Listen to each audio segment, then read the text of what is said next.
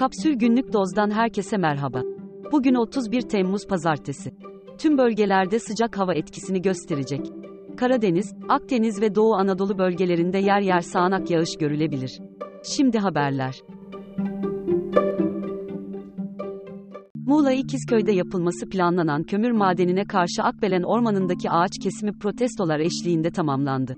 Muğla Orman Bölge Müdürlüğü, kesilen ağaçların yer aldığı 78 hektarlık alanın maden şirketine verileceğini açıkladı.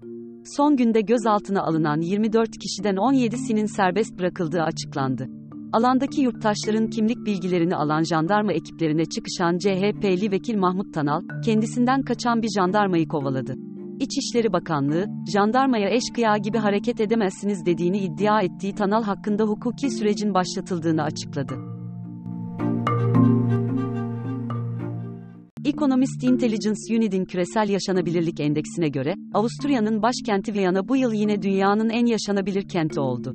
Son sırada ise Suriye'nin başkenti Şam var.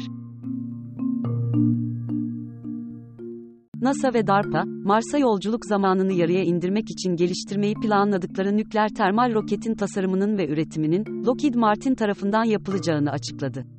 499 milyon dolarlık projenin en geç 2027'nin başında tamamlanması hedefleniyor.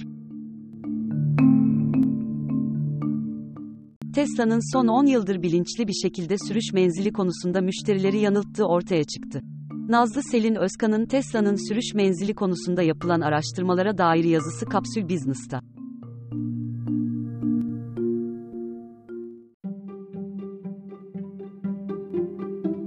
Makine çevirileri ilk zamanlarında, makineye çeviri yapmayı öğretebilir miyiz sorusu etrafında gezinmişti.